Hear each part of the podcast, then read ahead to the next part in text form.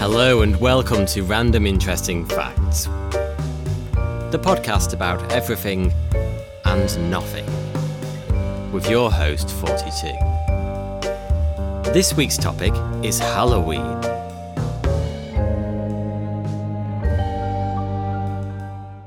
So let's dive right in with fact number one. Halloween is older than Christmas. Many Christian festivals have their roots in older ceremonies. Easter takes its name from the goddess Eostre, who was celebrated during Eosturmonath, the Anglo Saxon name for April. And Christmas was co opted from pagan midwinter festivals such as the Roman Saturnalia and the Anglo Saxon Yule. But the origins of Halloween go back far further than that to the Celtic festival of Samhain.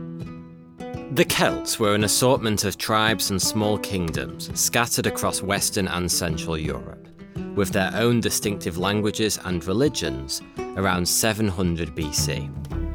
Even after their lands were conquered by the Romans, their culture continued to thrive in places such as Brittany, Cornwall, Ireland, Scotland, and Wales. Fundamental to Celtic beliefs was the tension between light and dark.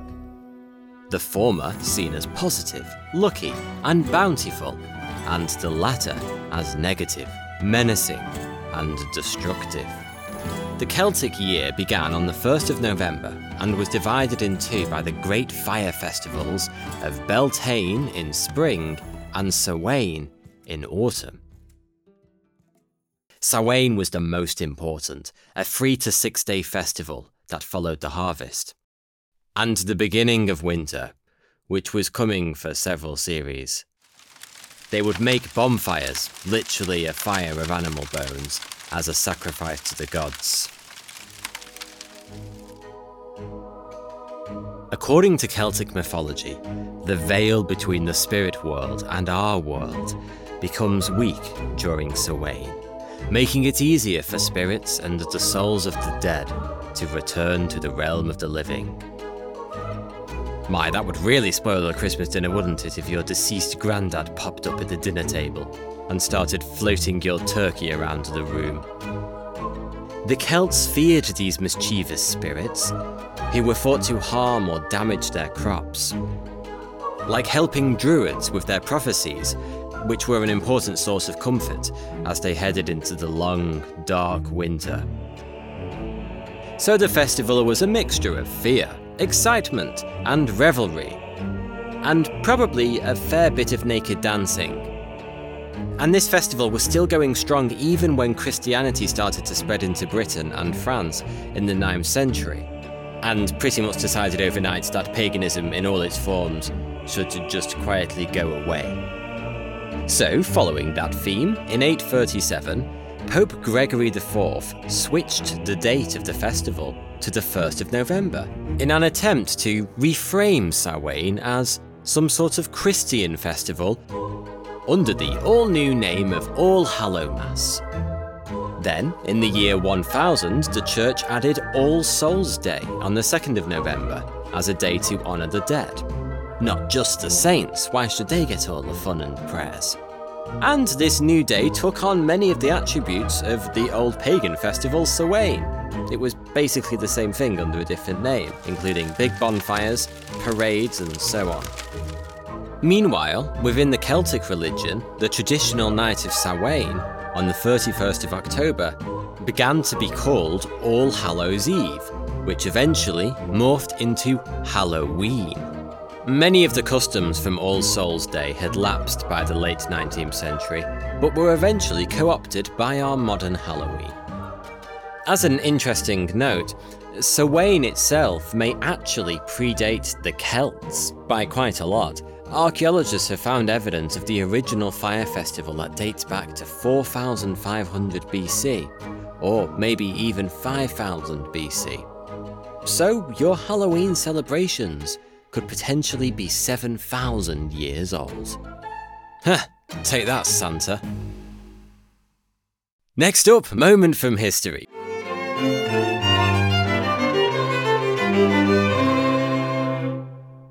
where each week we look back at one particularly odd moment from the past. In this episode, the Nazi who wielded kindness as a weapon. What if I told you the FBI owe their most successful interrogation techniques to a Nazi? And not just any Nazi, but the top interrogator in the Luftwaffe. But before you start imagining the Gestapo and torture chambers, the interrogation techniques in question included nature walks, cracking jokes, and feeding his victims homemade cakes. I know, you don't usually associate the Nazis with lemon drizzle cake, but bear with me. The inventor of this odd technique was a most unlikely German interrogator and a former art student called Hanns Scharff, who was living and working in South Africa when the Second World War began. He'd been living in South Africa for a decade and was married to a British South African woman. But they happened to be visiting relatives in Germany when the war broke out. Unable to leave, he was eventually drafted into the Wehrmacht, the German military, and was due to be sent to the Eastern Front. Now, a trip to the Eastern Front wasn't exactly a holiday. In fact, it was regarded as a death sentence.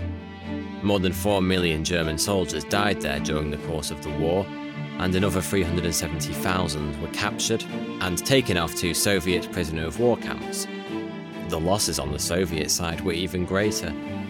Scharff spoke fluent English, and his wife knew that could save him. So she managed to talk her way into the general's office and persuaded him that her husband would be wasted as cannon fodder. Instead, he was assigned to work as an interpreter. He was plucked from the garrison just before they headed east, and he became an assistant interrogator for the Luftwaffe. Early on in the job, he witnessed a particularly nasty interrogation, which left the prisoner cowering, terrified in the corner. Scharff noted that the interrogator's technique was not only brutal, but it was completely ineffective.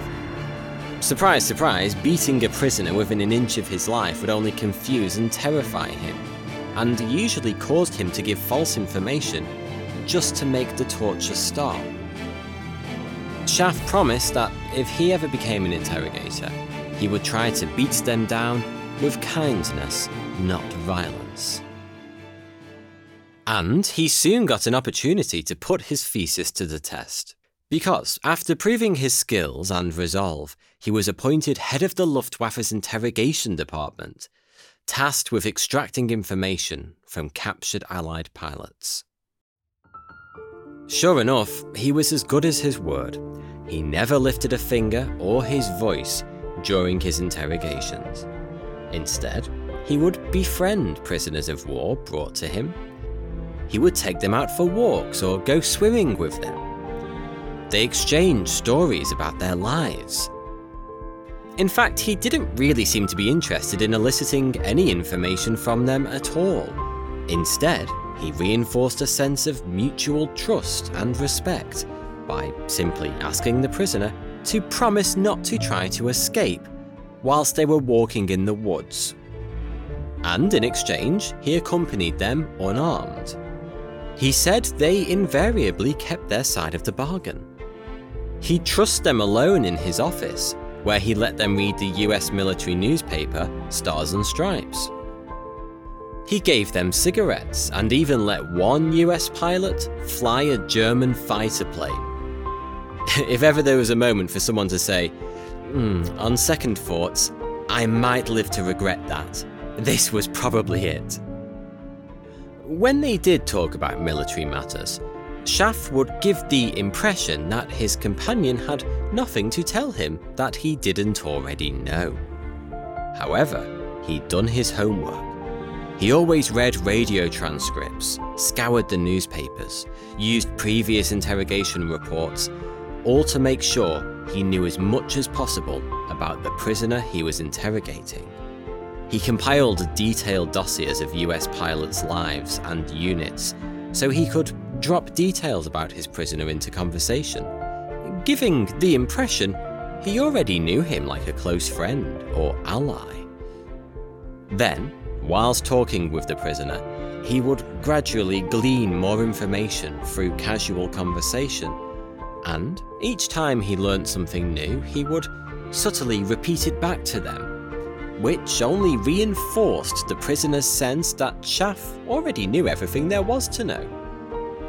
You see, if you're under the impression that you couldn't give away any confidential information, even if you wanted to, because your captor already knows everything you could possibly tell him, then you're naturally going to drop your guard and start unwittingly spilling the beans.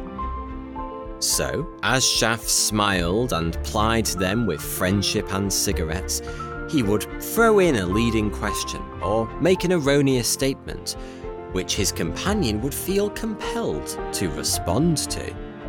What's really fascinating is that his victims had no idea they'd given any information away. For example, Hubert Zemke, a US pilot shot down in October 1944, wasn't even aware Scharff was pumping him for information until he got back to America after the war. When he found out about Scharff's techniques, Zemke said, What did he get out of me? There is no doubt in my mind that he did extract something, but I haven't the slightest idea what. He described one conversation with Scharff during a stroll in the woods, in which Scharff had mentioned that tracer bullets from US planes sometimes left a streak of white smoke in the sky instead of a red one, like normal. Scharff mistakenly suggested this was due to a chemical shortage. Zemke immediately corrected him, saying, No, it isn't. The change in colour indicates to the crew that the aircraft is running out of ammo. A fairly crucial piece of information, but Zemke had been completely unaware that he'd given away anything. And he wasn't alone. Of the 500 pilots Scharff interrogated, only 20 had kept all their secrets to themselves, at least as far as they knew. And all the others had absolutely no idea they'd let anything slip at all. Military personnel at the time were, and still are, trained to resist interrogation techniques, but they're trained to resist rather direct and violent interrogations. They certainly weren't trained to resist cake and country strolls. Nobody can resist that. As one former prisoner said, Scharff could get a confession of infidelity from a nun. After the war, the US military was so impressed by Scharff's methods they invited him to give lectures at the Pentagon. He eventually emigrated to the US, settling in Los Angeles, and went back to his first passion, art, becoming a successful mosaic artist. There are actually examples of his mosaics in Disney's Sleeping Beauty Castle and the California State Capitol building. Yes, unbelievably, both those mosaics were done by a top Nazi interrogator. Despite Scharff's humane interrogation techniques proving extremely successful during the war, the US government, and indeed pretty much every other world government, disregarded them completely after the war. When the Bush administration took to torturing prisoners at Guantanamo Bay, former CIA officers claimed such violence was necessary. But a 2014 Senate report found that the agency's use of torture failed to stop any imminent plots, sometimes even sabotaging information gathering. At least one suspect who had, quote unquote, sung like a Tweety bird, according to CIA notes, before his interrogation, provided no further useful information after he was subjected to, quote unquote, harsh interrogation, which I think is military shorthand for we turned his brains to custard. But now, Scharff's techniques have re entered the spotlight. In recent years, it's been the focus of research funded by an FBI led task force of interrogation agents and analysts. In a 2016 study, researchers were able to show that building a rapport with a subject and giving them the impression that you already know everything they could tell you is far more successful than the euphemistically named direct approach. Using Scharff's techniques, not only do people give away more information, there's no need to break the Geneva Convention or the Bill of Human Rights in the process. and I, for one, think that's progress. Now, we'll take a short break, and very soon we'll be back with fact number two.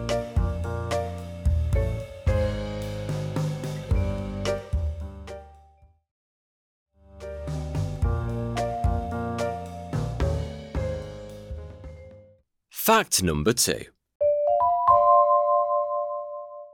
Halloween traditions have very strange origins. I guess Halloween itself is already pretty strange.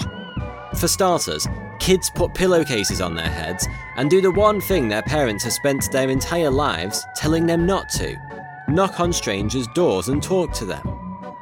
But where does this and other odd traditions actually come from?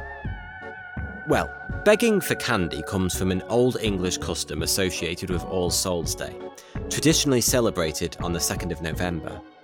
On All Souls Eve, the poor would offer prayers for the dead in return for soul cakes from their wealthier neighbours. Soul cakes were like hot cross buns without the currants, or the cross on top. You know, all the fun bits. This practice was actively encouraged by the church as a way to rebrand the pagan custom of leaving food and wine for roaming spirits. No surprise there, the church spent hundreds of years just making up weird shit, just to differentiate themselves from paganism. From this grew the tradition of going a souling, in which children would traipse around the neighbourhood demanding ale, food, and money in exchange for prayers. By the late 19th century, Halloween begging had all but died out and existed only in pockets of the north of England. But it found its way to America when it was brought over by Irish and Scottish settlers in the 1800s. And from there, it grew into the global phenomenon it is today. As for the dressing up part of trick or treating, well, that goes back to an ancient tradition known as mummering, sometimes called mumming, it dates back to medieval Europe and was a form of horseplay which was popular at festival time. Groups of friends would dress up in disguises and play pranks on their neighbours. Ah, so that's what everyone did before Netflix. It reached Britain with the Romans and eventually found its way to North America in the 19th century. In the early 20th century, Halloween really took hold in rural America, where they embraced its pagan roots fully. They seem to have grabbed any and every ancient custom they could find. The weirder the better. Apple bobbing, carving jack o' lanterns, you name it. And people began dressing as scarily as possible. If you've ever seen those old sepia photos of trick or treaters, you'll know just how damn scary costumes actually were back in the day. By the 1920s, people were holding annual Halloween masquerades and preparing costumes months in advance. By the 1930s, it was big business, with commercial costume manufacturers churning out Disney characters, pirates, fortune tellers, and other themed costumes. Although I think the slutty nurse and bunny rabbit costumes came a little later. Whilst those masquerades sound genteel enough, the prank playing side of Halloween had been embraced a little too enthusiastically. There are accounts around the turn of the century of children stretching ropes across sidewalks to intentionally trip people up in the dark, mowing down their shrubs, or pending waste bins, and worse. Jolly pranksters exploded pipe bombs in 1888, smeared the walls of new houses with black paint in 1891, and in 1894, 200 boys in Washington, D.C. threw bags of flour at well dressed commuters. By the 40s, it was completely out of hand, to the point that the American press referred to the rampant vandalism and rioting as the Halloween problem. There were various attempts to ban Halloween and rebrand it as Youth Honor Day or Conservation Day. Yeah, you're gonna need catchier titles than that to rebrand Halloween. But the real solution came via distraction. waving shiny sweets at the children and using cartoons to teach them to ask politely rather than put a brick through someone's window. The propaganda campaigns began in the 30s, but it was a Donald Duck cartoon called Trick or Treat in 1952 that really got the message out to millions. And this being America, commerce stepped up to the table. Halloween candy and costume profits hit $300 million in 1965 and have kept rising ever since. Ah, good old capitalism to the rescue once more. Fact number three Who put the jack in jack o' lanterns? Well, that kind of depends on who you ask. There's a few potential sources for the name, who probably all played a part. The name jack o' lantern originally applied to a lantern carrier.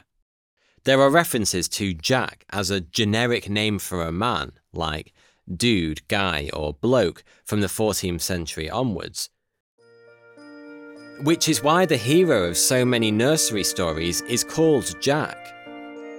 Think Jack and the Beanstalk, Jack and Jill, The House That Jack Built, Jack Horner, Jack Sprat. I could go on. Today we still have Jack of all trades and Jack in a Box. By the 19th century, the name jack o' lantern had become associated with lanterns carved out of turnips, due to an Irish legend about an unsavoury fellow named Stingy Jack. The gist of the story is that Jack, somehow, trapped Satan up a tree and only let him down once the devil agreed to not claim his soul, giving Jack carte blanche to do what he liked and still get into heaven. But when he died, God took one look at his track record and refused him entrance into the pearly gates.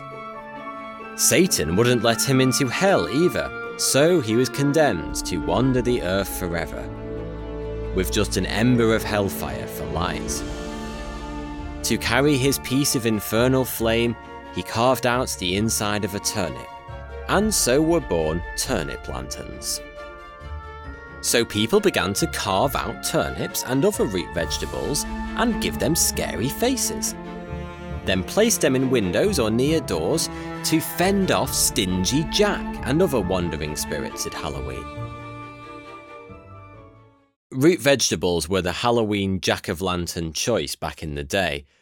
I don't know about you, but if you ever tried to gouge the middle out of a turnip, it's like carving a block of wood. It's not clear why the Brits and Irish didn't just try carving pumpkins or other gourds. Pumpkins had certainly been around at the point in the UK for centuries. There are English recipes for pumpkin pie from the 1700s. But the idea of using pumpkins instead of awkward turnips for lanterns didn't really take off here until the 1990s. Presumably, they used turnips because that's what Stingy Jack had used. But that tradition was soon out of the window when people realised it's much, much easier to just carve a pumpkin. Nowadays, of course, pumpkins are almost exclusively the vegetable of choice for jack o' lanterns in Britain. And England is home to Europe's largest pumpkin grower. Based in Lincolnshire, this one farm produces 2 million pumpkins a year. But it hasn't grown the largest single pumpkin, which was grown in Italy in 2021 and weighed in at nearly one and a quarter tons. That's 2,700 pounds. But if you want to try something a little bit different this Halloween and lead your neighbours into thinking you've gone a bit mental, I would recommend carving a turnip instead of a pumpkin. And that was random interesting facts. Thank you for listening, and I'd absolutely love to hear your comments and suggestions for future episodes. And also be sure to like, review, and subscribe. Please do leave a comment if you've learned something new from this episode.